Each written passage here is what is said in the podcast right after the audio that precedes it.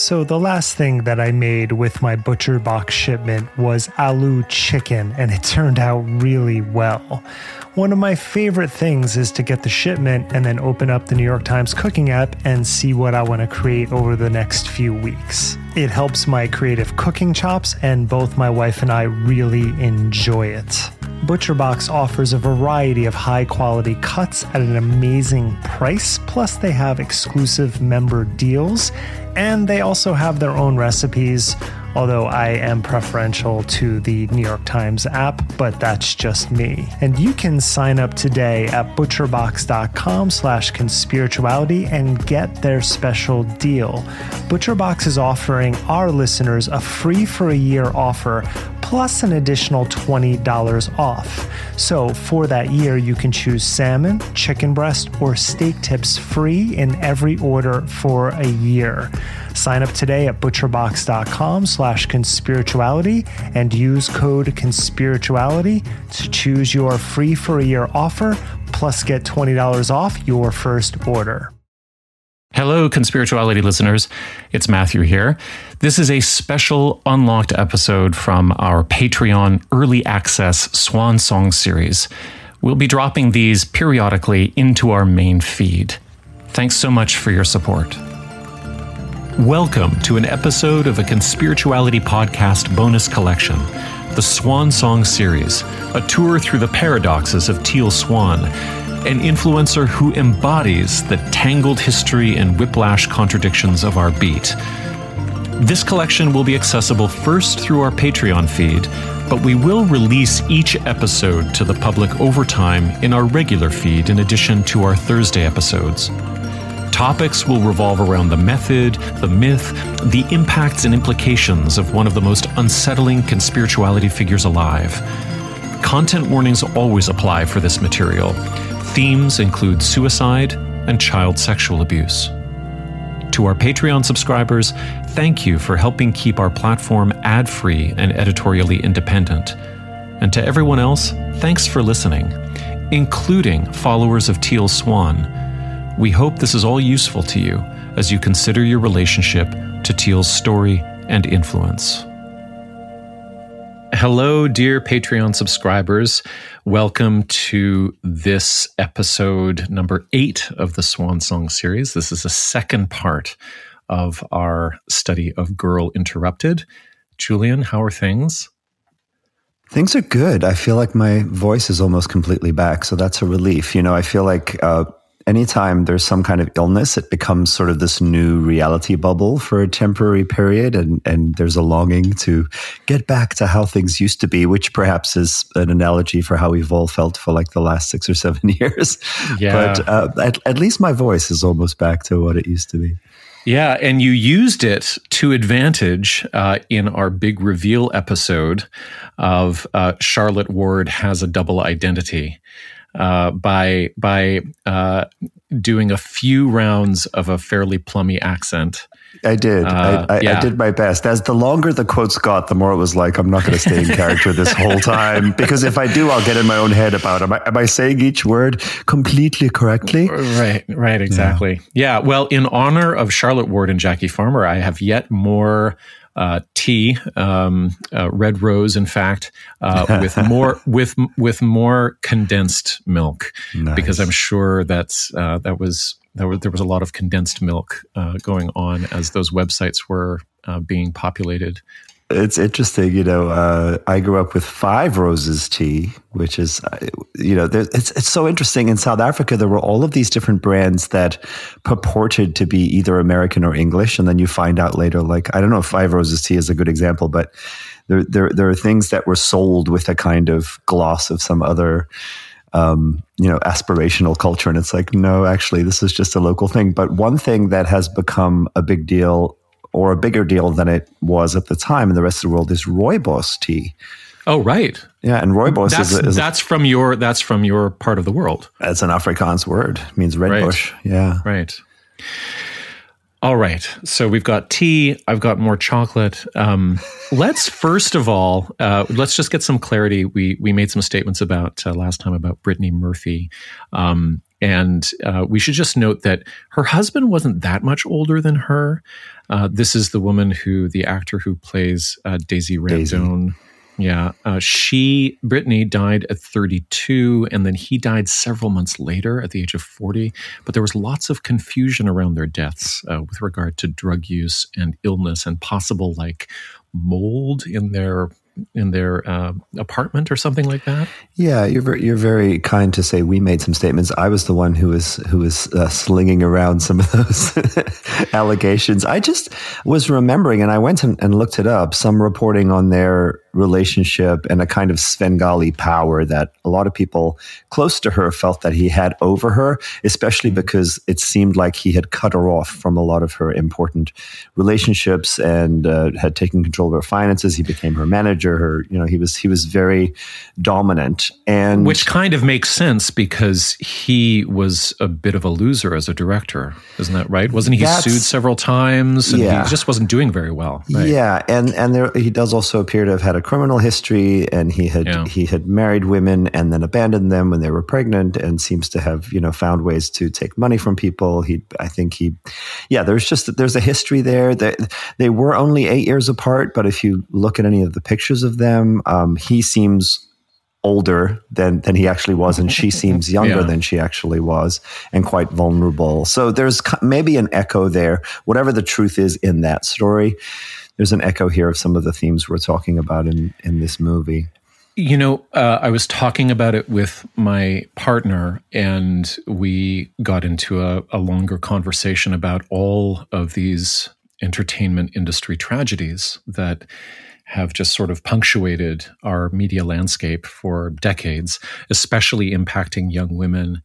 Um, and it, we also, at the same time, we've both listened to the last or one of the last maintenance phase uh, maintenance phase podcast episodes about Goop and Gwyneth Paltrow. Mm-hmm. And um, Alex said something quite striking, uh, which was that you know, for all of the tragedy that has befallen her generation of actors, um, it is notable that Paltrow has actually promoted something, uh, flaws and all, that is based upon a kind of personal agency.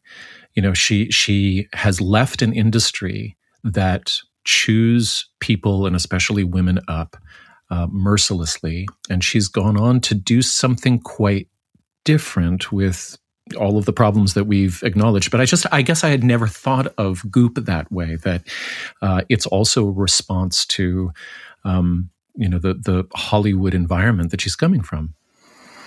Yeah. Yeah, that's that's an interesting one to to uh, to think about because there's some layers there, right? Um, we we are very critical of Goop and everything that it represents, and yet at the same time, for her, as you're saying, it represents kind of agency. And of course, as we've talked about many times, uh, an attempt to find well being, an attempt to offer products and services that are a way towards greater empowerment or or health or self love. Um, right. The the intentions are undeniably good. Yeah, and the, the politics and the economy might be shite. Mm-hmm. Uh, and yet, what she's also saying is, I'm going to define the terms.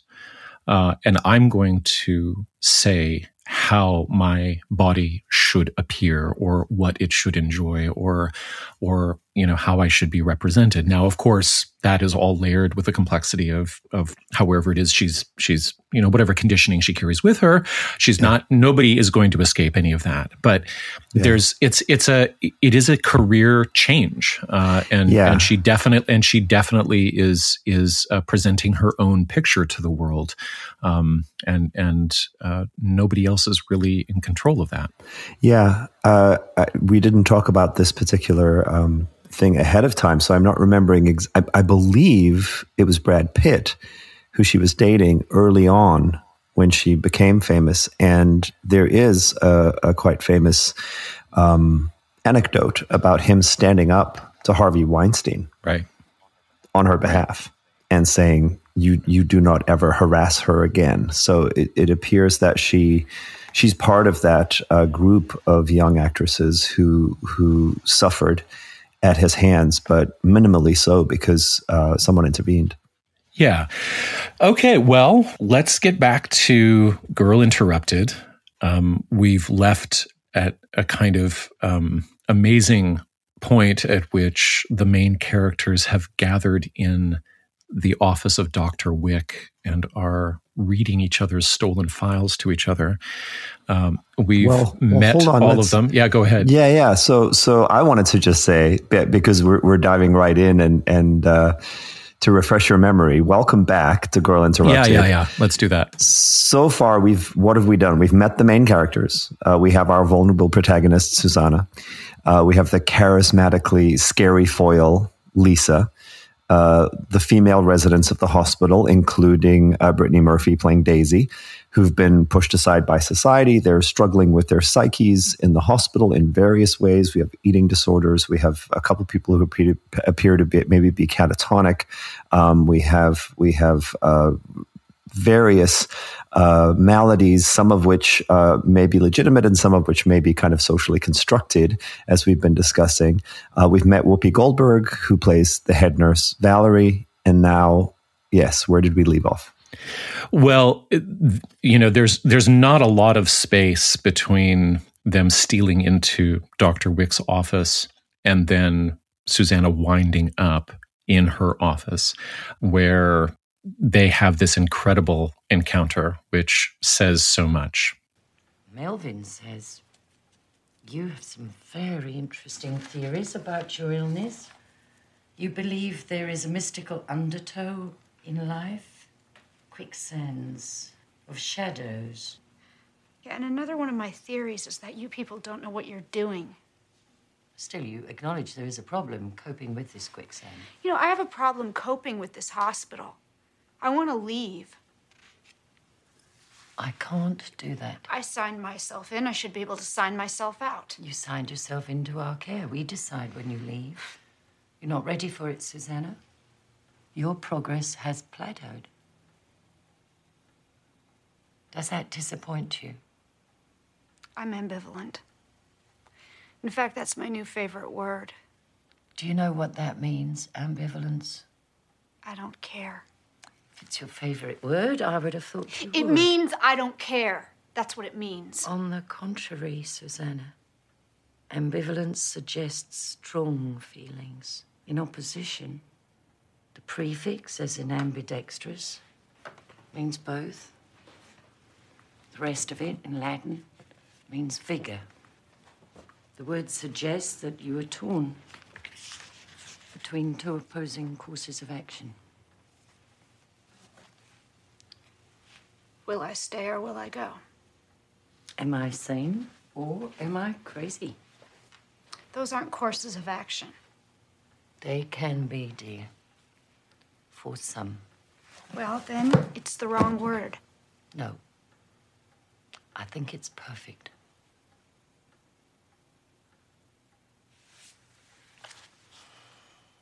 Quis hic locus quae regio Quae mundis plaga? What world is this? What kingdom? What shores of what worlds? It's a very big question you're faced with, Susanna. The choice of your life. How much will you indulge in your flaws? What are your flaws? Are they flaws? If you embrace them, will you commit yourself to hospital for life? Big questions, big decisions.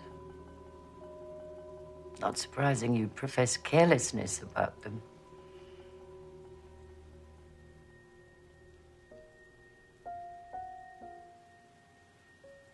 Is that it?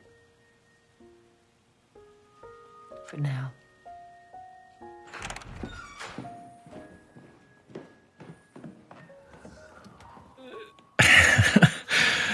Oh my goodness. It's, it's, chills, eh? Yeah, it's it's such good writing. Um, such great and, writing. And both performances, I mean, the way they're able to maintain the tension between those two affects, right? And and just yeah. Stay true to what's happening in that interaction. Uh, you know, I have to say though, I almost started laughing a little bit because when she switches to the Latin, like given everything we've been covering, like, oh God, here comes the satanic incantation or the reference right. back to some kind of ancient mystery. We should say, of course, that this is the splendid Vanessa Redgrave yeah. uh, opposite Winona Ryder in yeah. all of her Shakespearean stage glory. Mm-hmm, um, mm-hmm. And yeah, what an incredibly wonderful encounter. And we have to once again shout out to the screenwriters here because none of this is in Susanna Kaysen's memoir. Yeah. So, screenwriters again, Lisa Loomer and Anne Hamilton Phelan. There's no discussion of the term ambivalence, which is like so crucial. Mm-hmm. There's no regal manner that she has. There's no this. There's none of this like towering Freudian distance, uh, but also insight. Mm-hmm. Uh, there's mm-hmm. no kind of like ironic detachment. There's no Latin. So um, just just to give you a sense of what the screenwriters did, this is uh, Susanna Kaysen describing Wick. Dr. Wick was the head of our ward, South Belknap 2. The wards had boarding school names like East House and South Belknap, and Dr. Wick would have been a good boarding school matron. She came from Rhodesia, and she looked like the ghost of a horse. When, when she talked, she sounded somewhat like a horse as well. She had a low, burbly voice, and her colonial English accent gave her sentences a neighing cadence. So, what do you think, Julian? Do you think that um, Redgrave picked up the script here and some of these aspects were in there, and she said, "No fucking way, you're going to write me something better than that." Anyway, uh, maybe she said, on. "I know, I know you think I look like the ghost of a horse, but uh, right. uh, let's let's do some work here on the on the text." right. So, uh, Kaysen goes on. Doctor Wick Wick seemed utterly innocent about American culture, which made her an odd choice to head an adolescent girl's ward, and she was easily shocked about sexual matters. The word fuck made her pale horse face flesh. It flushed a lot when she was around us. A representative conversation with Dr. Wick. Good morning. It has been decided that you were compulsively promiscuous. Would you like to tell me about that? No, this is the best of several bad responses, I've decided. For instance, the attachment to your high school English teacher. Dr. Wick always uses words like attachment. She, she's just describing a very kind of stilted mm. and, uh, and, and ineffective therapeutic encounter. Nothing with a kind of intensity that uh, we're seeing here. And, and also at the end of this passage, um, you know, she says this was called therapy. Uh, luckily, Dr. Wick had a lot of girls to take care of, so therapy with her was brief, maybe five minutes a day. Well, as the film progresses, um, Susanna in the movie uh, commits to three times a week seeing uh, Dr. Wick in her office, and it's a very generative, actually creative time. In the the clip that we played, I always I, I always struggle a little bit with representations of both mental illness and or, or, or more specifically psychiatric diagnoses and um, therapy in movies because I feel like there's often a kind of there's a a, a, a smushing together of some of what self, sounds like self help, some of what sounds like you know personal introspection of the kind that anyone would do in therapy. Right. Um, but it's in the context of like we're in a we're in a psychiatric institution. You know, we're in this hospital where you can't sign yourself out. Um, and and we're we're going to be you know sort of quoting poetry in in, in Latin. Um, and talking about it's about, very accelerated it's like yeah. it's very intensified with with regard to what what typical therapy would would typically yeah, how, how right. it carries out. Uh, and I think that's what Susanna Kaysen actually in the in the memoir is is referring to. She's describing something that's fairly mundane, uh, and um, uh, but I think this is characteristic of all therapeutic encounters that are filmed. Like I'm thinking about. Yeah.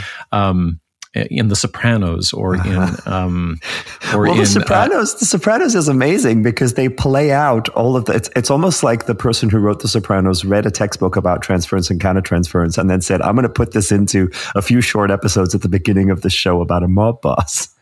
Right, but but I'm also going to intensify yeah. the sessions yeah, yeah, so totally. that there are only really peak moments that are being uh, that are being uncovered. Yeah, yeah, because filming um, a real therapy session would mostly be boring, like nine tenths of the time. Right. Yeah, yeah, and so, but it's just like getting to this place of like, okay, you, you, uh, it's a fairly it's a very vague question you're faced with, Susanna. The choice of your life. How much will you indulge in your flaws? Like some of this is sort of like we could say in our in our critique, right? It's sort of like life coaching language that that you're going to make these choices, and you're going. So so you have this condition that means you're signed into a hospital and you can't sign yourself out, but it's really about internal choices you're going to make about how how you relate to your flaws. Like you know, there's a well, mismatch. Okay, but there. I guess the I guess the framework is uh, we're going to decide when you're ready. Yeah. And then we're going to interpret when your internal sort of orientation is ready to be let go. And yeah. and uh, yeah, so it's kind of a double mind that that way. But I think you can see in the um, intensification between the the stepping up of intensity between the memoir mm-hmm. and the film something else that I think will catch uh, Teal Swan's eye, which is mm-hmm. that that encounter is super intense.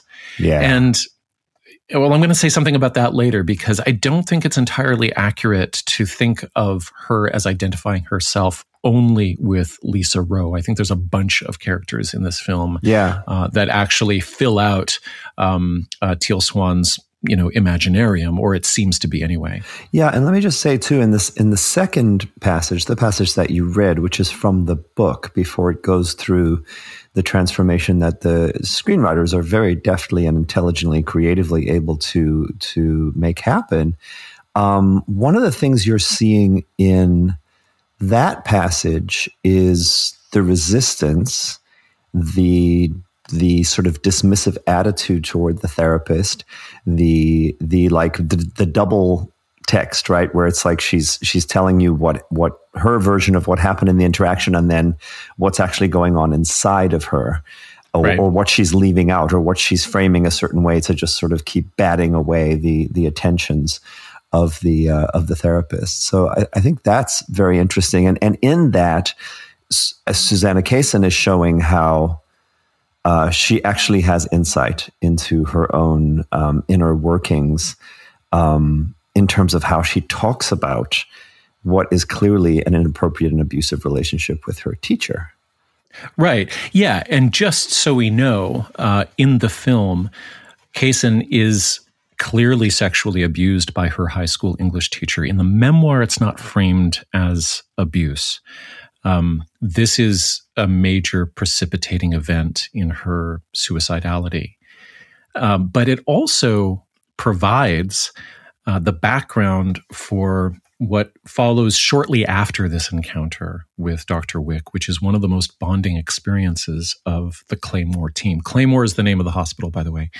Um, so I've corrected that uh, because they all go out on an ice cream trip in the early spring. And while they're at the, you know, 1950s parlor style soda fountain, uh, Susanna is confronted by the wife and the daughter of the man who exploited her, as though, of course, she were the problem.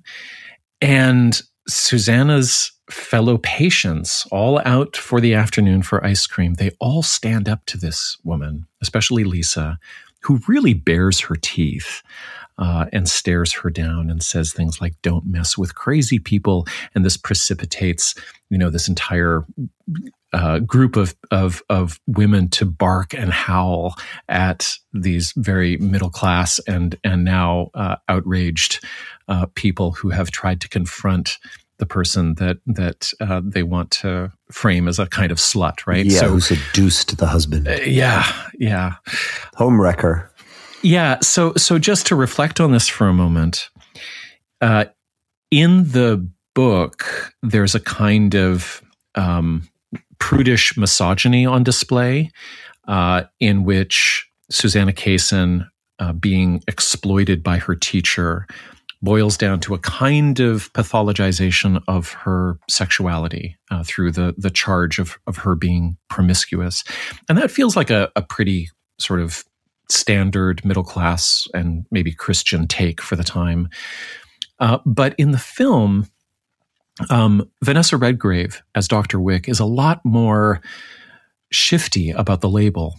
Um, she uses the the notion of promiscuity in a more Freudian, just asking questions kind of way. Like, what does this mean? And I think that both of these approaches to Kaysen's behavior are red meat to the argument for personal rec- reclamation and agency that Teal Swan will go on to mobilize in her approach to uh, the agency of her followers. So they they both you're saying that they represent uh, something to fight back against in terms yeah. of yeah and and kind of a spectrum. We have something that's that's simple to simply demonize quote unquote promiscuity uh, is pretty run of the mill, but then for this Freudian interpretation of well, you know, what are you really trying to express through these encounters? That also is something that uh, I think the, the the psychology of Teal Swan will go on to reject. Almost sort of influenced by a by a, a sex positive strain of feminism right. that says what you choose to do with your own body is up to you, and this is like a right. patronizing kind of prudishness. Exactly right. Okay, so turning now to the Latin, which is kind of extraordinary. Again, this is not in the book. So quis hic locus, quae regio, quae mundi plaga. It goes on, ubi sum sub urtu, ortu solis, on sub cardine glacialis ursae. So this is from, I found it, Hercules Furens, which is a play by Seneca, first century, uh, the fifth act, and it's it's the, it's spoken by Hercules. The translation is What place is this? What region? What shores of the world? Where am I? Under the rising sun or beneath the wheeling course of the frozen bear? Uh, these are lines that Hercules utters after he awakens from his return from hell. Let me just let me just say here that I, I always feel that anytime you're in someone's presence and they say, "Oh, this reminds me of a quote," and then they do it in the original language if it's not English first. It's, it's it's it is a power move. It is a way of saying I ha- I have this very sort of elite background. Totally. So that is interesting because her demeanor is not that at all. Her, her demeanor is obviously someone who is who is deeply immersed in a kind of very contained but nonetheless passionate um, relationship to literature and to meaning. Right. And yet there is there is this thing of like when you do that with someone, you're saying you're saying I have access to the liturgy that you you are not schooled in. Now, do you think that is historically contingent as well, though? Because I'm wondering whether that just might have been more common to hear from an authority figure in their 60s in 1968 than it would be now. I mean, it might have been, but also she's from Rhodesia, um, where I was born. then she, which is a, which is a tiny little podunk place, you know. Like I was, I was born in the second largest city in Rhodesia, or now Zimbabwe, which is was called is called Bulawayo. And I have met people, oddly, expatriates around the world who are from there. They'll always say, "Well, if you're from Bulawayo, which hospital were you born in?" Because there's only two. in the second largest city in the country. So, so the fact that this woman comes from a colonial English background and is schooled in Latin in a way that a tiny, tiny percentage of that population would have been, I don't know. I, to, to, me, maybe it's it's uh, less uncommon than it would be today, but I I still I still think there's something there. Yeah, I mean, to be fair, we don't know that she's from Rhodesia in the film. Well, that's true. Yes, and so so not only have we introduced the Latin, but we've we've maybe her her um, origin story is not as tied as closely tied to the book. Right. Yeah. Um, yeah, but I I do. I mean, when you when you say this is a power move, um, it makes me like I know you're right, and and yet it's not something that I think I have good radar for. Well, what if if I if, because if, yeah. because because when she starts up, I immediately relax yes. into oh somebody knows something. Yes.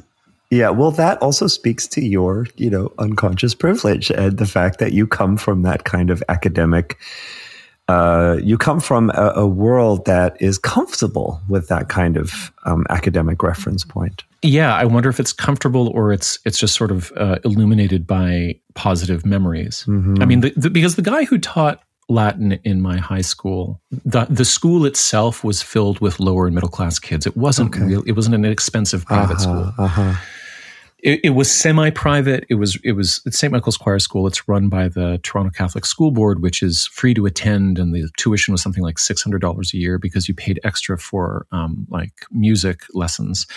So so I was not surrounded by rich kids. Yeah. And taking Latin was more about the anachronism of the school than it was about I see. Um, you know, being posh, certainly. Yeah. Yeah, yeah. So the so the guy who taught us, um, Seneca just did not have that sense about him. Mm. But it was like he was digging back into something that was full of treasure, you know? Um, so it's a little bit of a different feeling. Yeah. But but in Redgrave's mouth, uh, it certainly carries uh, a kind of you know uh, imperial weight. Yes. Yeah, so there's that, and then there's also there's sort of a, a, a, translation across into different domains, and and it's it's the only reason I sort of reflect on it is like you know, the the yoga teacher who insists on using all of the Sanskrit terms. Right. Right. And on the one hand, you can say you can see that and say, oh, well, they're very invested in the tradition and they're wanting to pay their respects to it. But it also is a way of saying, I am initiated into this language that you know nothing about.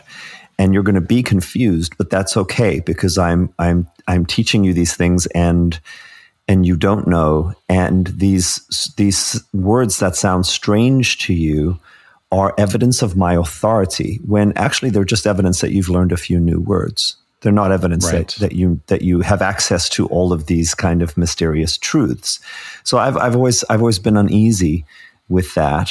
Um, it's it's like if we were in a conversation i said oh gosh it reminds me of a line from rumi and if I could share that line from Rumi, it might, it, I might be sort of impressing you or trying to impress you, but it also would be shared with a, with a, a certain kind of joy. But if I, if I first recited it in Farsi, it'd be a whole different level of me saying, I really am the fucking expert here. Listen up.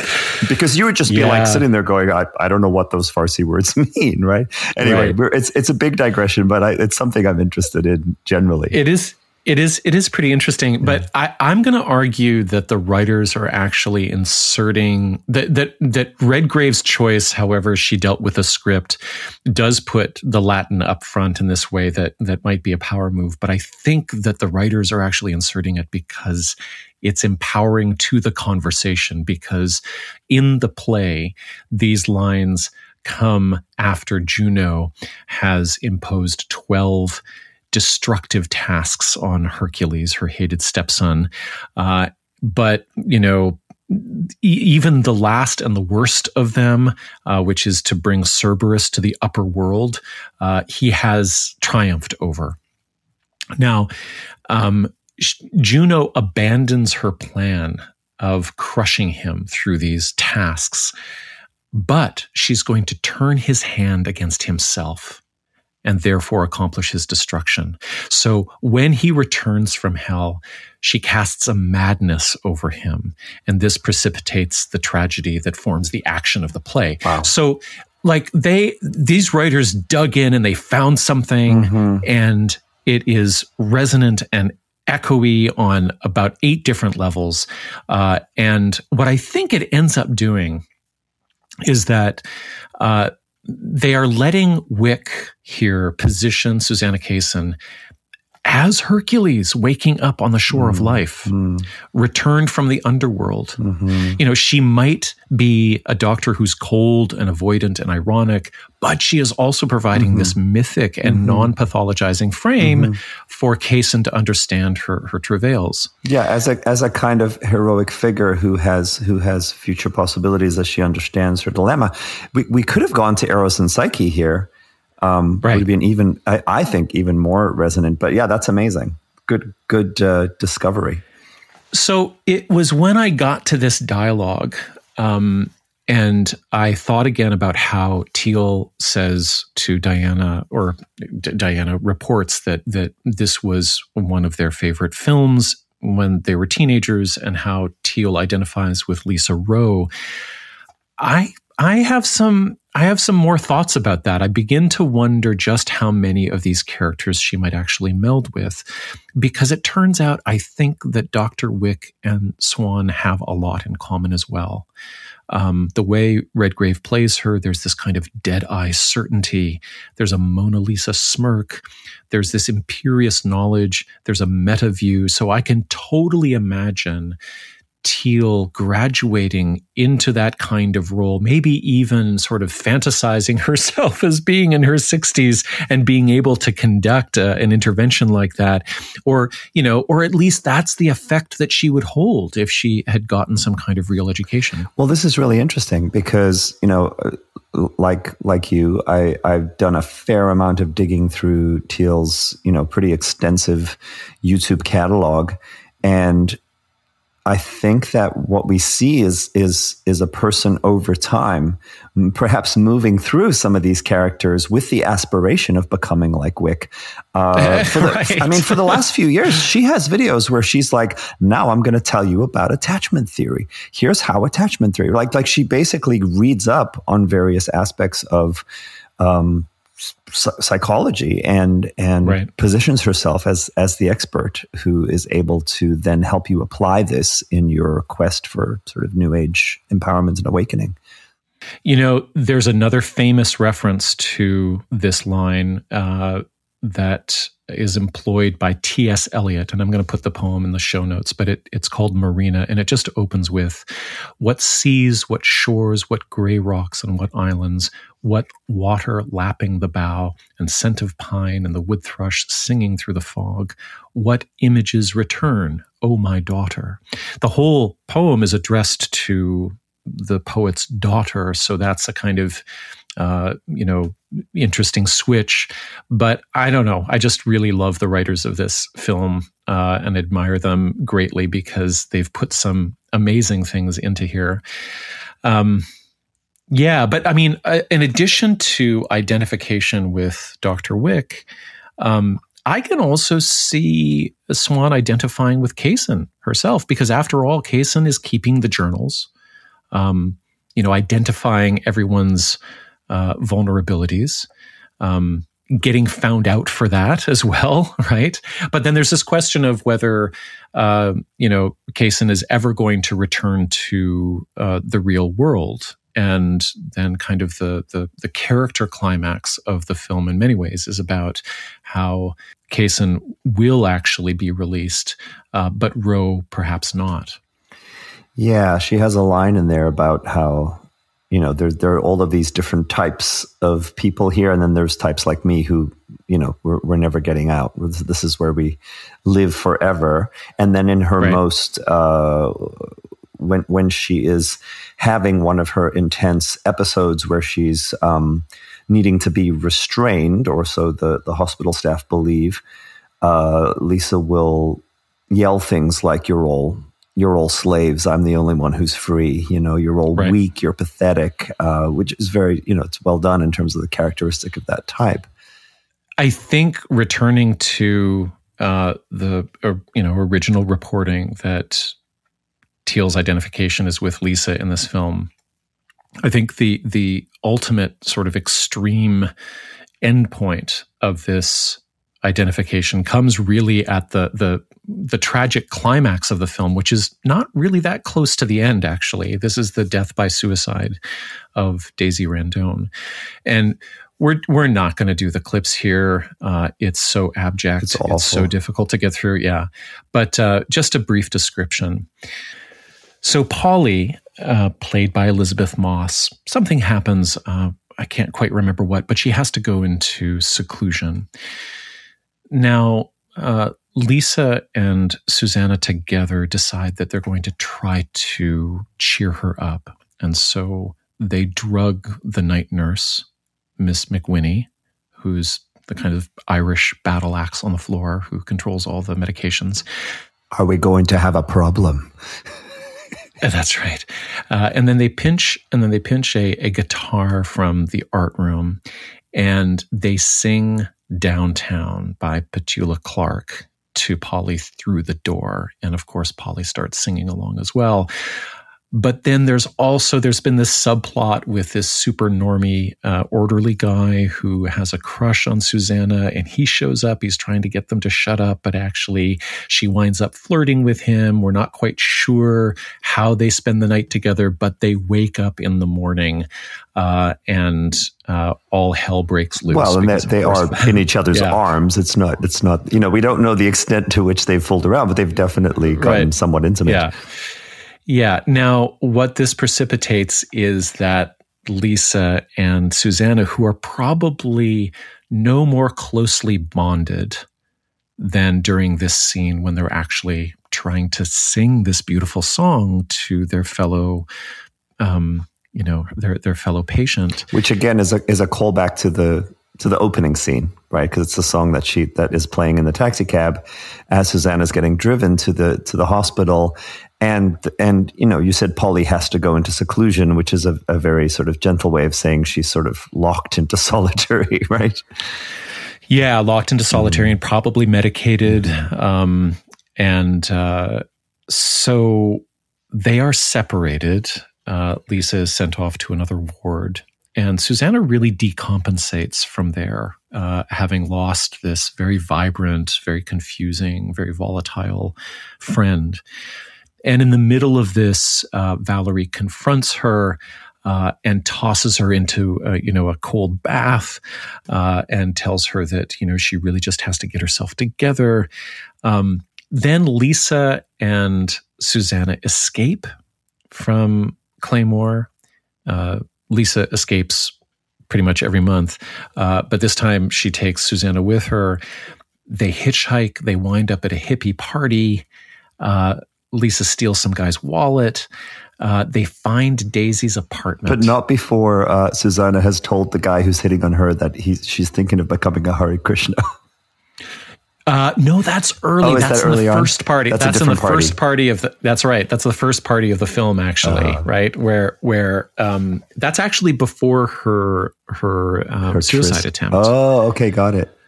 Yeah, yeah, that's yeah. right. So so it's it's kind of in a montage of her general social, social alienation. Mm. She's dancing with a guy, and he says, "I'm going to MIT for some sort of engineering," and she says, "Oh, cool! I'm I'm going to be a Hare Krishna," and she walks off, and she just can't connect mm-hmm. with with with anybody. And it's sort of a, it's rhyming with the with the pressure she's feeling from her parents and her teachers about what what are you going to do with your life.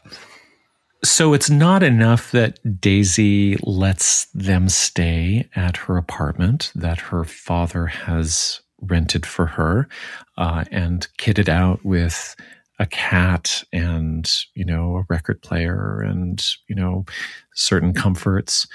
Um, Lisa provokes her and really kind of airs her laundry and shames Daisy with what has been sort of implicit throughout the film, which is that Daisy is being kept by her father uh, as a subject of abuse. And that's why she's in the apartment. And she says just the most wretched things um, about not only what the situation is, but how Daisy is actually some sort of willing victim in it. Um, it's a really just sort of disgusting uh, um, and humiliating just offense that she that she mounts.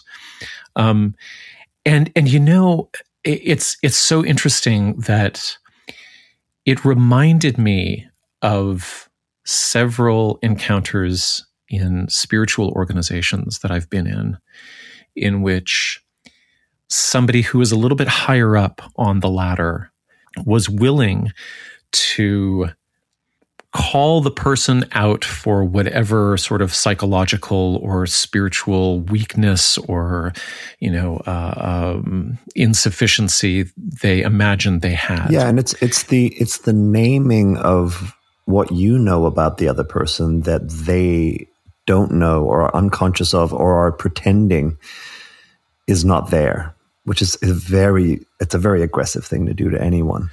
There's kind of a peak cruelty here. Mm-hmm. and and for a 15 year old watching this to identify with this character and maybe she would have expressed misgivings at the time well i wouldn't have done that. Uh, but i mean i think it's a very intense thing to to uh, accept this character as somebody that could be you know looked up to or mm. that one could model oneself after or or one felt you know an identification with it reminds me of how after all of the controversy was swirling around Kasbe's um, series for for hulu that uh, he those little videos surfaced of he and members of his crew where uniformly as they were sort of singing teal's praises and, and being sort of deferential to her the thing that they all would say is she speaks the truth. She says the things right. that that other people are afraid to say because she's so brave and she's doing such important work in the world because she tells the truth. Well, what is Lisa doing here? She's she's just telling the truth. It's right. utterly brutal and and you know harmful. And that's her defense, actually. Mm-hmm. Um, after taking her money, Daisy's money, out of her bathrobe while she's hanging in the bathroom, Susanna says, You press her buttons and then you take her money. And Lisa's response is, I didn't press shit. She was waiting for an excuse, which is also something that sounds very familiar to me. Yeah, there's this widespread kind of trope that uh, no one else can ever make you feel anything. Right. They're not responsible for your feelings. Like you're the only one. And so if someone else said something, well, that's it's on you. But how you chose to be affected by it or what it revealed about your deep sort of inadequacies. This, however, turns out to be a turning point because it's at this point that Kaysen rejects Lisa's cruelty. Uh, there's this really generative scene where once Kaysen returns to Claymoore, uh, that we see her with Valerie again. Uh, after Valerie has, you know, confronted her and said, "You, you really have to, you really have to get things together." And what she confesses to Valerie is that uh, a decent person would have done something. A decent person would have stood up to Lisa. And Valerie says, "Well, what would you have told her?" And uh, Susanna says, I would have told her I was sorry. I didn't know what it was like to be her, but I did know what it was like to want to die. And then the music starts up, and there's this dream monologue montage in which Kaysen describes a kind of recovery process by which she's journaling, she's doing art, uh, she's doing well in therapy and this all happens uh, before the last act. And actually, the the montage ends with a really sort of uh, a beautiful denouement of uh, watching the Wizard of Oz, especially the last scene, Dorothy clicking her heels, mm. ready to go home. Um, uh, and that's playing in the the the psych ward TV room. So this is interesting, right? Because what what is what is being depicted here is that it is her ability to feel both remorse and empathy that are the doorway into this sort of last stage of her healing or or her journey there sort of coming to some sort of completion and both remorse and empathy are things that are unavailable to Lisa essentially. Right. So for the last act, uh, Lisa returns. Uh, she's brought back by the cops again. She's on her last legs again. She goes into seclusion. At a certain point, she escapes. And we have this scene in which all of the principals, well, not all of them actually, I think Georgina and Polly are the other two women who are there, uh, are led down into the same basement that they had that first bonding experience with, you know, during the bowling party. And what has happened is that Lisa has actually snagged Kaysen's journal, which, of course, is I think a sign of what might turn into the memoir, perhaps uh, that ends up getting published. So I think there's a little bit of a, a postmodern loop in there. Um, and and what happens is that uh, Lisa actually begins to turn Susanna's writing against her. Um, she's kept these private thoughts in her journal, uh, and then Lisa confronts her. So nice of you to pass judgment on us now that you're cured. What the fuck are you doing, Lisa? I'm playing the villain, baby, just like you want. Try to give you everything you want. No, you don't. You wanted your file? I found you your file. You wanted out? I got you out. You needed money? I found you some. I'm fucking consistent. I told you the truth. I didn't write it down in a fucking book. I told you to your face. And I told Daisy to her face what everybody knew and wouldn't say, and she killed herself. And I played the fucking villain, just like you wanted. Why would I want that? Because it makes you the good guy, sweetie. Makes you the good guy. And you come back here, all sweetness and light, and sad and contrite, and everybody sits wringing their hands, congratulating you and all your bravery. And meanwhile, I'm blowing through guys at the bus station for the money that was in her fucking robe. Stop it, Lisa. She's too. Shut up! And then there's uh, you know some physical action and a climactic chase and and then a kind of resolution that that winds everybody up in the hospital for a bit Well, Um, what's what's wild about this is that you said it's the same basement. It's like it's like in the movie they've constructed an underworld. it's like there Yeah, are they have. They passageways. really have. There are there are there are uh, uh, uh, fire escapes that go nowhere. There are doors that don't open. That There's just like this weird, dreamlike kind of nightmarish um, underworld. yeah as as referred to by seneca actually mhm. that's amazing so um there's so much going on there and really what's uh, at stake is lisa's claim that she's the honest one that her observations about everybody else's mental health because what she's revealed is that susanna has actually said some kind of cruel and biting things about how polly presents herself to the world.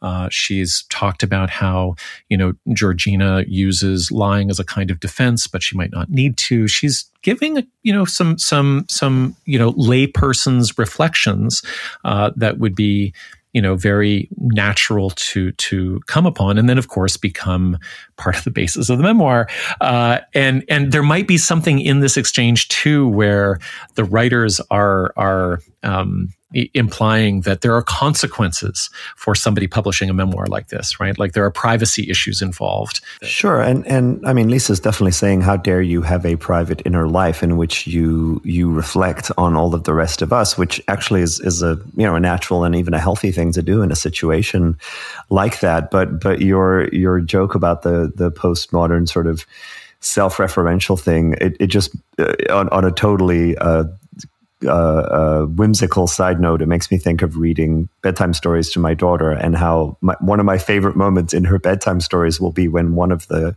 characters in the bedtime story actually has a copy of the book Uh, right with the with the cover uh, that we're reading, and she'll say, "Look, look, they're reading this book too," and I'm like, "Yeah, isn't, isn't that interesting?"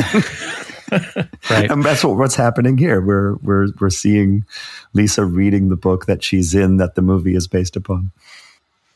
I think the the sort of strongest irony of Lisa's statements at the end here really have to do with whether or not she's going to know more than everybody can know about everybody around her but because she says it out loud that will condemn that will condemn her to being in the hospital forever because uh, she because she she obviously has no filters. She's going to push everybody's buttons. Yeah, uh, she's not going to stop doing that. She's not going to stop attacking people. Yeah, and there's this there's a little there's a literal mindedness about relational and emotional truth which which is fixated on the idea that certain types of empathy and consideration are dishonest. Right? And and when and most of us I think when we're young teenagers kind of have that perception because we haven't developed we haven't matured yet into those relational and emotional kind of nuances. And so there is a sense of like, oh God, adults are so full of shit. Like they say all these things they don't really mean. And, and of course, some of that is true, but some of it is like, that's actually part of existing in a, in a relational space. Right. Yeah. I mean, it, what I get from so much of Teal Swan's affect is a kind of adolescent rebellion against relational modesty or or continence, right? And I imagine she's extremely attractive to people because she has really kind of frozen something into a, a 16 or 15 year old affect that says, you know, I'm going to tell you exactly what I think. Mm-hmm. And if I don't, I'm a liar. Mm-hmm. uh, if if I if I don't, then then the truth will somehow suffer. It will it will never be available to us. Well, and and with someone like Teal, you also see how she is she is explicitly linking not telling the truth in those ways with the most horrific, fantastical, abject abuse. Uh, it's it's because the adults in my community were were not uh, awakened in the way that I'm encouraging you to be, in the, and in the way that I am, that satanic ritual abuse of that, that, you know, sacrifices babies is possible. So the stakes are incredibly high on this kind of like resolute truth telling. I think one of the best lines of the film uh, comes right at the end of this chase through the underworld and and a physical conflict that doesn't really go anywhere, but it leaves them both wounded. Uh, and it's well, well, let's just listen to it. You know, there are too many buttons in the world. Just too many no. buttons, and they're just no, no, no, no. There's way too many just begging to be pressed. I just begging to be pressed. You know, they're just they're just begging to be pressed. No, and it no. makes me wonder. You know, it really makes me fucking wonder. Why doesn't anybody ever press mine? Why am I so neglected? Why doesn't anybody reach in and rip out the truth and tell me that I'm a fucking whore or that my parents wish I were dead? Because you're dead already, Lisa!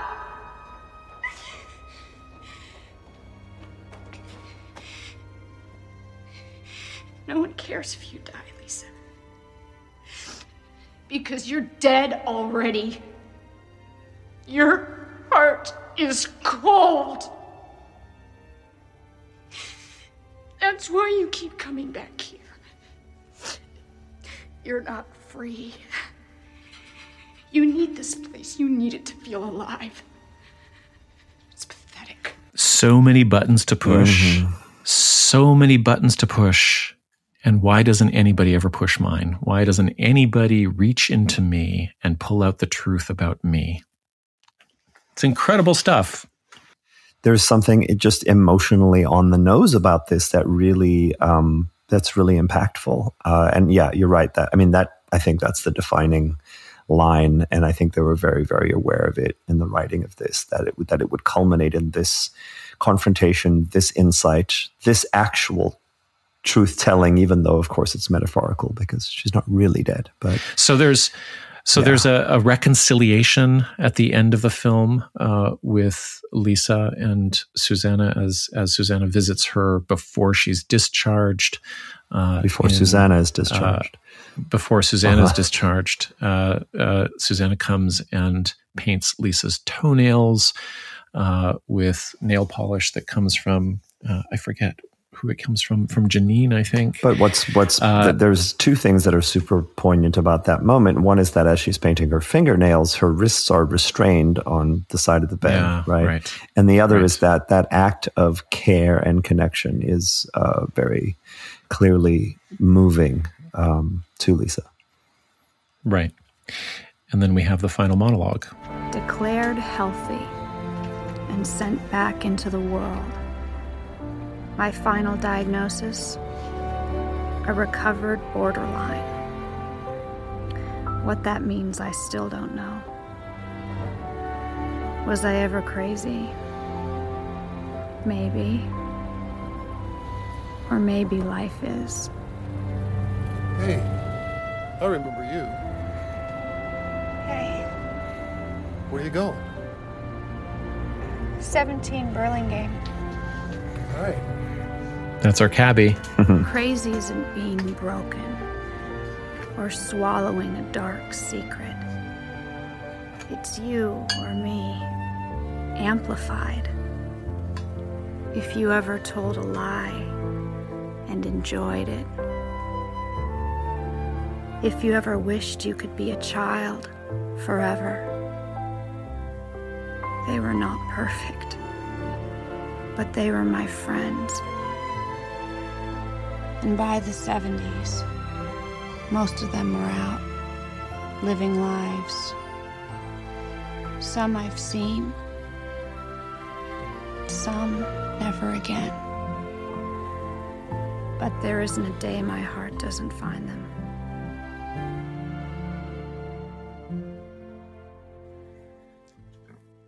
There we have it. Yeah. This is, I mean, I, I, hinted before at a kind of critique that was forming in my mind. This this goes back to what I said earlier about having some discomfort with the way mental illness is treated in films, because I think that what you have so often with the narrative of a film, you have you have a, a kind of journey that needs resolution or in which all turns out well in the end or all of the travails ultimately were worth it or something like that makes me think of a beautiful mind um, where it's almost right. like the the schizophrenia that is being experienced um, is sort of cured by the love of a good woman.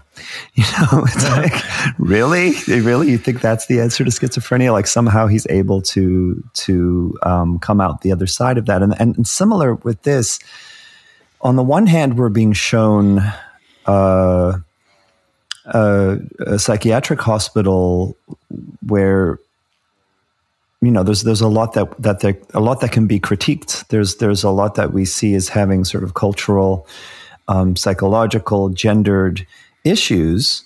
And yet, by the 70s, which is what, just a few years later, she's saying most of the people, most of the women she was in there with are, are out and are living good, productive lives, however she frames it, right? And it's like, well, wait, some of these people had, they had really serious diagnoses. Are you saying that, that uh, staying in this you know, not particularly effective or humane institutions somehow just cured them. And then, and then the other part of my critique is that, okay, again, it's, it's, it's inherent to storytelling through, through the medium of film, which is that you have this main character and what happens in the lives of the other characters is in a way in service of her, personal growth of her story. So one of them is going to die. The other one is going to, um, is going to, you know, be in restraints and having their nails painted, but she's the one who's sailing out of the door, having learned the lessons that she got, grateful to the the um, supporting cast. You know, um, it's it's tricky stuff. Yeah, you know, I want to pull back uh, in closing to look a little bit or think a little bit more about how Teal and Diana are interacting with this media from like a media studies perspective. Um, and I want to do this because I think that when we're talking about Teal Swan, we're talking about a particularly intimate kind of influence, uh, parasocial by definition. And when we're talking about parasocial influence, we're also talking about a world of mirroring, of imitation, and mimicry. Um, we're talking about heated, charged, intimate relationships, or at least relationships that feel that way, even though the parasocial sort of boundaries and limitations uh, distort that a little bit. And, you know, in media terms, uh, we're talking about an extremely heated uh, medium, if we want to use McLuhan's terms, because uh, the parasocial relationship really has no space. Uh, it enters right into your psyche. And I think in some cases it, it returns the consumer to a kind of naive state of media engagement. And this is a state that doesn't really allow for stepping back and adopting a meta view of themes and archetypes and characters and their arcs and where they go. Um, so, you know, just in in my own house, in developmental terms, I can see, you know, a couple of ways of relating to media in this sense, uh, a distinction between engagement styles between our six year old and our nine year old. So, for instance, our six year old can engage with a, a, gaming world like Zelda Breath of the Wild, or they can watch episodes with me from The Mandalorian, or they can watch some of the first trilogy films in the Star Wars series with me. And for the six year old, the characters and the actors are extremely close and present. And that experience can be intense at times to the point of absolute immersion. And as a parent, I think, you know, you're always kind of monitoring that, like wondering whether or not it's too much, whether the child can gain some distance, whether they can extract themselves, whether they're being pulled in. And, and I have to say that even at this point, with a six year old and a nine year old, I look at media from this perspective of just how immersive and totalizing it can be. Because I see a relationship between the way in which uh, a particular medium can impact a person and the way in which, for instance, a cult can indoctrinate a person, um, how close and, and claustrophobic uh, that power structure can be. And and with a six year old, you know, we can see that the experience is immersive and you know and and totalizing because it provokes imitation and mimicry. Uh, and that resonates out into like the post media play. So after playing Zelda for a while, the six year old will often spend like a rich imagination time outside in the backyard, waving sticks, swords around and, and putting himself right into that environment, or building Lynel crushers or lightning blades out of cardboard. But with the nine year old, a threshold has been crossed uh, where we can talk about stories as stories. We can talk about how they're constructed. Uh, we can talk about how a writer or a filmmaker is choosing to do the messages that can be communicated and how those messages could be communicated otherwise. Like, what choice did the writer make here? So there's a capacity to step back from something like The Lord of the Rings and, and listen to historians talk about how Tolkien was profoundly influenced by, you know, industrial creep uh, taking over rural England. And then he had these terrible experiences in the First World War. And, you know, the nine year old is able to discuss that the ring is symbolic, that it represents like the apex of a terrible human ingenuity. And that there's this great debate between characters about whether or not the ring should exist at all, uh, whether it can be used in profitable ways, uh, whether it can be used without ruining other people's lives, or whether, as Gandalf insists, it must be destroyed by returning it to its origin place. And this is all reflective of the conversations that Tolkien is having with his own son during the Second World War about what uh, the Allied forces should be doing with nuclear technology. I was just stunned uh, seeing, uh, we talked about it on the episode, uh, Giorgia Meloni becoming, you know, the newly minted Italian prime minister, uh, and and of course heir to the party of Mussolini, finding out that she's obsessed with Tolkien, and that right. she suggests that Lord of the Rings is a sacred text.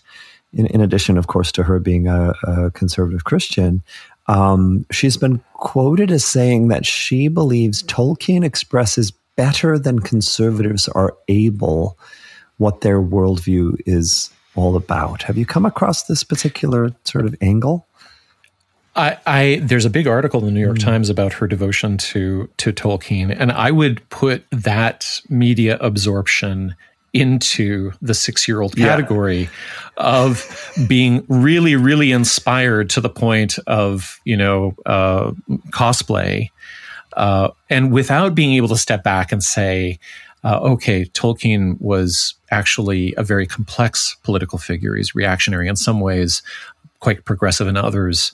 You know, of course, you know he wouldn't have had a problem with with you know interracial marriage in in the middle world or whatever yeah. uh, all of this stuff um, you know Meloni is is reading Lord of the Rings like a six year old and waving a sword around in the yard yeah I mean she talks about going to the sleepaway camp as a child, and and there's apparently a, a, a, white nationalist kind of song that would be sung, an identification as we're all hobbits, but the, the hobbits are really like the, you know, the heroic white nationalists. So it's ill disturbing. Yeah, yeah, and so the mar- marching marching up and down, and not realizing that you're part of something bigger. You're part of a historical process, and and I think like. Uh, the nine year old is is precocious, and so this I think this is happening fairly early but like to be able to step back and and make observations about how stories are constructed is like eh, eh, fundamental i think to to reading and self-awareness and and just media literacy.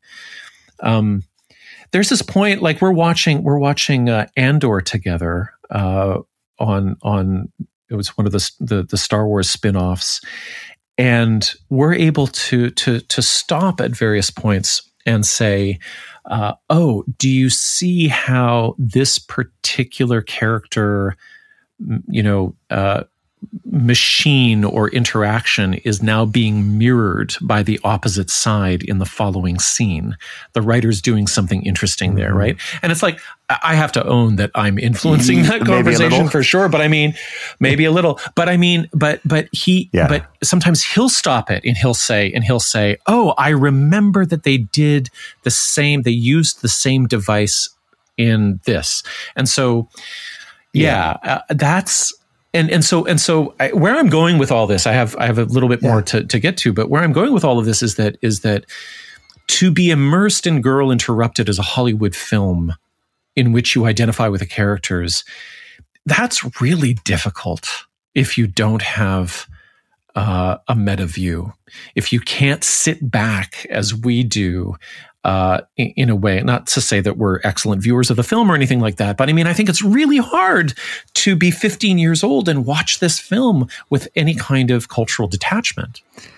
Yeah, absolutely. I mean, there, there's something that I feel you're you're pointing out here in terms of a developmental a, a, kind of developmental ability to to do some of this thinking through of of layers of meaning and juxtapositions and and you know what what is happening within a piece. And it makes me think of how you know, with with some of these perhaps somewhat controversial designations of personality disorders, it's part of what is often discussed, right? As as that they potentially come from certain developmental complications around regulating emotions and impulses, differentiating self and other, uh, caregiver dynamics where there, you know, there may have been a lack of age appropriate mirroring, or there may have been uh, uh, invasive trauma or uh, abandoning kind of neglect and all of that can then dovetail with fantasy play and what can seem to others like melodramatic emotional behavior to try to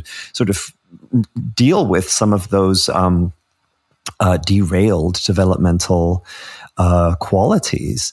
Um, I think that for for people who have these disorders, which which I think the writers accurately represent as being amplifications of what everyone experiences, but they're amplified in a way that's less common and, and more more difficult to uh, to navigate through the world with.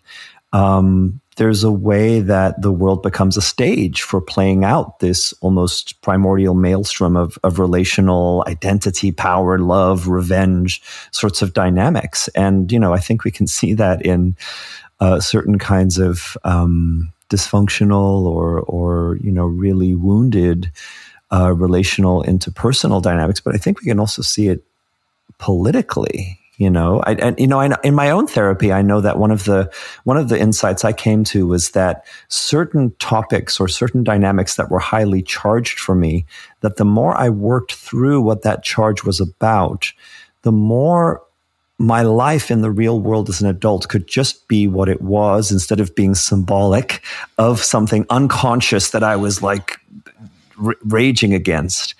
Um, right. So yeah, there's. Yeah. I, I just think it's it's interesting stuff that you're getting at.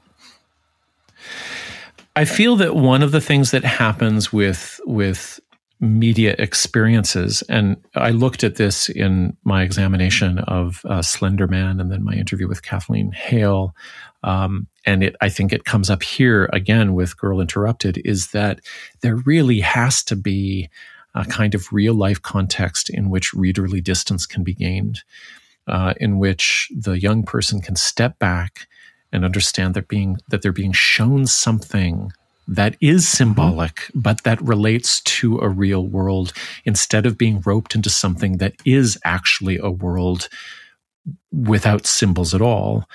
So you know this is a bit of a tangent but but this also puts me in mind of the notion of uh, the third space Um, there's there's an amazing summary of this idea that's been circulating uh, over the past weeks on Twitter. It's produced by Nathan Alabak, and I'll link to that in the show notes. But basically, uh, the idea of the third space uh, comes from urban planning, and it's that we have places that we live in, and we have places where we work, but then we all seek and we need third spaces.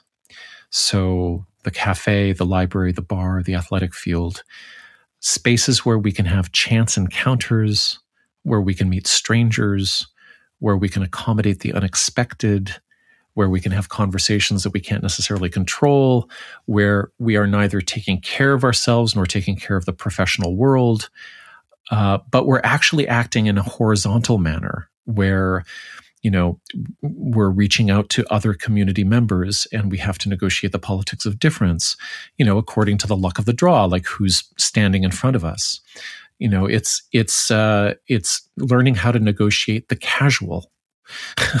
uh, and and there's there's there's nothing casual about the intense media engagement that I'm referring to uh, above, uh, nor in the parasocial relationships that are so crucial to influencers like uh, Teal Swan. So, one thing that a lot of theorists of the third space have noticed is that, you know, as North American cities become more suburbanized and as young people uh, become more and more disconnected from their meeting places and playgrounds and athletic fields, they require more car faring around as neighborhoods become less walkable and as major highways like split up residential areas from commercial areas.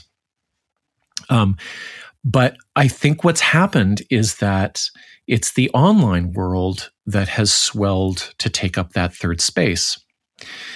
And, you know, we can be alarmist about that. We can shake our hands and say, you know, woe is me we can blame all kinds of alienation and isolation on the internet. But the issue is is bigger than that, I think, because the internet and the constant availability of, of media and movies and streaming content has actually emerged to fill a gap in the material world. And it's that gap that also has to be addressed. And so, one of the things that I think about when I think about Teal and Diana uh, watching this movie in relative isolation in their suburban setting uh, is that I, I think about how they might be enclosed, uh, not necessarily part of a wider extended community of people who they're going to be able to talk with about books and films.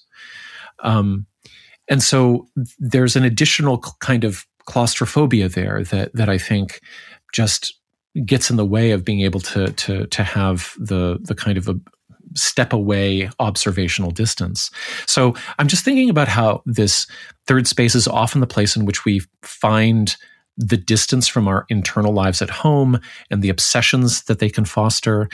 Um, it would be a place where media could be discussed, where literature could be discussed, and where that you know representational distance could be fostered you know, because the the thing that strikes me most about Teal's media and the endless gazing portrait of her videos is that it is absolutely claustrophobic. Uh, it's really just you and her. And yeah, with with her specifically, and then there's a broader thing that you're talking about, which is that more and more we are saturated with uh, with things that we are we are uh, engaging with, being distracted by, being that are that are kind of bathing us in particular waves of experience. I thought about this last night. Um, I, I I came home last night and and walked the dog. And as I was walking the dog, I, I clicked on a, on a YouTube video and I was listening to the YouTube video as I was crossing the street. And there was another person coming down the street walking their dog, and they also were listening. And I thought, this is, you know, not to be Luddite or like, oh, the, the, you know, the, the good old days, but I was like, there, there, there was a time in the not too distant past when two people walking their dogs out on the neighborhood street at night would be doing so in silence. And would be having a different experience of the neighborhood and perhaps of one another and perhaps a, a, a self-reflective and a naturally arising self-reflective moment in perhaps what you're describing as a third space that you know given the option it's like oh no we don't need to do that. Let's uh, what what does this particular political youtube channel have to say right now that i haven't listened to yet today out of the 12 others right. that i've checked out? Yeah yeah, it's um it's disturbing to me as well. I mean, I mean there's so much to consume and be immersed in and so many people doing such good work that it's impossible to take it all in. I saw a tweet where someone said, you know, um, I prepare to go to bed tonight uh, knowing that I have consumed more information today than my grandparents had access to their entire lives. yeah, today, right. Yeah. Well, okay, so so when when that third space shuts off and we have uh Teal's YouTube channel on, it's just you and her. Um and that's characteristic not only of you know just the the the general generic YouTube experience that you're describing, but it's characteristic of the claustrophobia that I think we see in many of the other environments that we study. Um, so if you're in QAnon, it's just you and maybe a few other bakers. Uh, in MAGA, it's you and Trump and everyone else who becomes allied with you, but also abstract to you because everybody has the same devotional allegiance. Um, with the influencers that we follow, uh, there are fire hoses of content that you know you're trying to drink from, uh, or their followers are, and and it's not just that they are you know logorrheic. It's not just that they're in perpetual trance states that they can't bear to break. It's also that they're inhabiting a world that is in, incredibly interconnected, but pathologically like dyadic. Uh, just it's the it's the media and the person, and I don't think we've paid enough attention to this. Um, I think we've realized for a while that the viral spread of QAnon and conspirituality into the monetization of these same movements has been intensified online, of course. And we've covered the fact that online isolation makes people vulnerable to online movements. But then there's this additional piece, which is that there's a tightness and claustrophobia to these spaces that really resists or discourages people from finding broader, more ambivalent perspectives. And so, back to Girl Interrupted, all of this is to say that we spoke quite a bit about the difference between the memoir and the film. So the memoir is written in this very breathy, episodic format. A lot of the sections are probably no more than 600 words. And you could really just place this book on your bedtime table. You could read three or four pages at a time, and you get these elliptical, poetic glimpses into Kaysen's 18 months of, of uh, hospitalization. She has not written a driving and dramatic and obsessional story. It's a series of vignettes, and those vignettes are best digested in small pieces and surrounded by a lot of contemplation and perhaps discussion or just, you know, just just daydreaming. So there's something about the shift from the page to the film that exacerbates the heat and I would say that the claustrophobia of of the media. It's like going from you know a, a sunny spring day to a sauna in in a way. And so the the experience of, of the heat is that much more intense. Yeah. And so then we have the shift from from a novel to a movie and then the shift in our time which is into uh, social media and and uh, you know platforms like YouTube, and in fact platforms like the very one that are uh, hosting me being able to talk into our listeners' earbuds right now.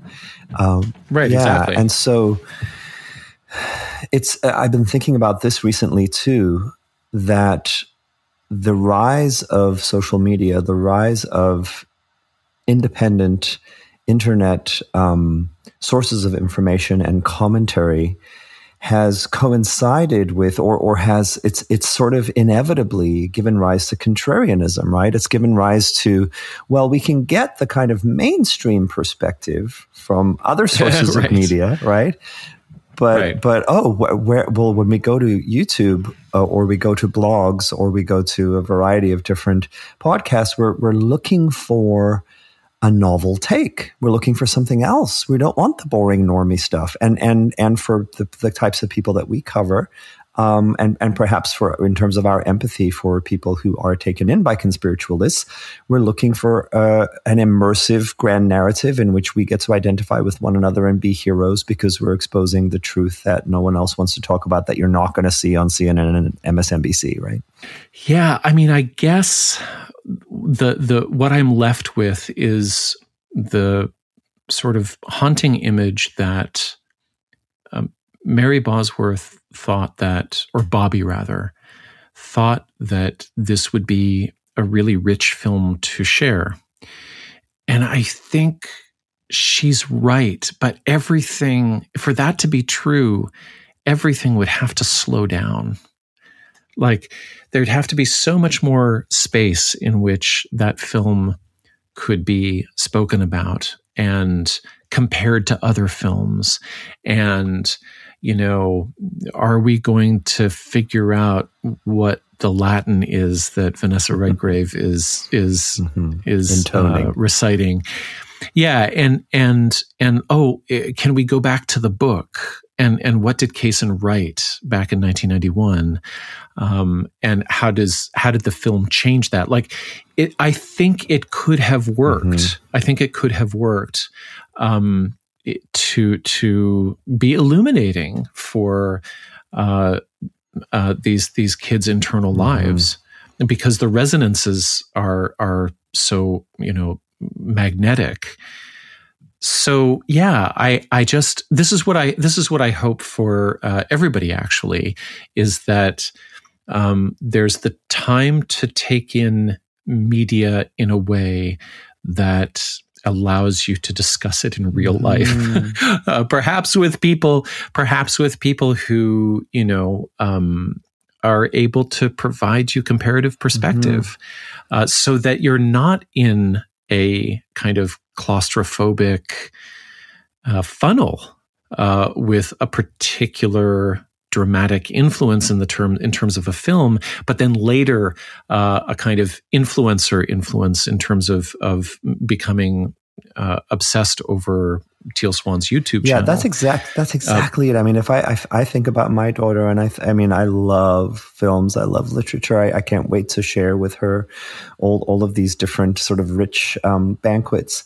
But i feel like if i was going to show her as a teenager girl interrupted then i would also show her the french lieutenant's woman that i would also show her one flew with the cuckoo's nest and and there would be a discussion. And then I, I'd- eventually i'd show her you know some of the uh, you know things like um, um, the eternal sunshine of the spotless mind and just like really what this is a, a rich territory of people who are exploring these psychological themes. Let's look at how they do it in different ways and let's let's talk critically about what we think maybe they get wrong or where they have a particular bias as opposed to like well there is this film and this is the final word that you can identify with on this topic. And on the micro level, there is this character who you can identify with and feel yourself mimicking and uh, uh, and reflecting. Because the the thing about obviously we watch films because we will Sure. identify with with the characters. But there has to come a time where where you recognize that your identification tells you something about Yes. you uh, not that not that it it you have discovered yourself somewhere, but that but that the fact that you were attracted to this particular character is something that can be held in relation to the fact that you will be attracted to other characters in other films, and that and that nobody's really writing your story right. for That's you. right. Uh, that that you are that that you are looking at different parts of human experience, uh, but that your own is quite unique. Actually, Yeah, there's a there's a there's a slightly tangential sort of overlap there with skepticism, right? That like there's an initial awakening to like, oh my god, a lot of things are not what I thought they were or how they've been represented to me. So now I'm going to be skeptical about the world. And then there's actually what happens over time as as one engages a, a truly skeptical uh, uh, uh, type of curiosity about about everything about ideas about beliefs about about art about religion uh, about you know people's ideologies and intentions that it, it actually brings you into a place of having more tolerance for uncertainty rather than saying oh well now that i'm a skeptic i have this this absolutely i've i've awoken now to to the truth and so i'm just going to apply it in in the you know i'm going to see everything as a nail with my new hammer and that's what I think. Right. That's what I think you get into with a lot of the conspiracy thinkers. But but to what you were saying before, um, yes, I too would hope that in this media saturated time, we can engage with media that we find interesting or meaningful, um, stimulating, etc., with enough space and enough room for real interpersonal sort of discussion and and self-reflection so that it's not claustrophobic in the way that you're describing. And i think that's you're, you're describing something that is um, really characteristic of the time we're living in the time we've accelerated into that we weren't really prepared for. Um, and we need we need that space and we need that relational reflection in order for it to, for it to somehow be metabolized because if it's not being metabolized then it's just it's just endlessly piling in right if it's not metabolized, it's it's stimulating, is mm-hmm. what it mm-hmm. and the person and the person gets addicted to the mm-hmm. stimulation instead of whatever the content mm-hmm. is. And I and I think that's what happens in these very intense parasocial relationships that people develop with people like yeah. Teal Swan is that it, it it is it's a it's a nonstop relationship because there are no answers that are actually given. Um, there's an affect of certainty, and that provides some kind of relief to the viewer. Uh, but what the primary goal of the content producer is to keep the viewer locked into uh, that world as closely as possible so that a kind of uh, you know critical distance and comparative distance isn't actually possible because when people have critical and observational distance it's it's harder to monetize them. Yes. And i just want to say here uh, not really a spoiler but just to sort of look behind the curtain we've been discussing some things back and forth about the closing paragraph of our book. And I wonder if some of what we've discussed in the last few minutes is is sort of rich material for for what that closing paragraph might be. Yeah, maybe. I think so because to end on a reflection of this entire discipline has emerged out of an online fever dream and what we find really helpful is to think about uh, how you know the fever might come down outside a little bit or after logging the fuck off. When you're alone and life is making you lonely, you can always go downtown. When you've got worries, all the noise and the hurry seems to help, I know. Downtown, just listen to the music of the traffic in the city. Linger on the sidewalk where the neon signs are pretty. How can you lose the lights are much brighter there. You can't forget all your troubles, forget all your cares, so go downtown.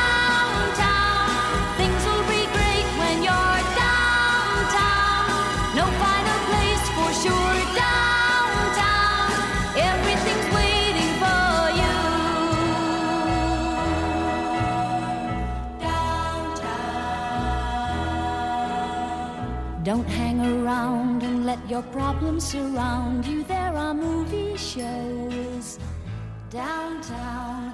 Maybe you know some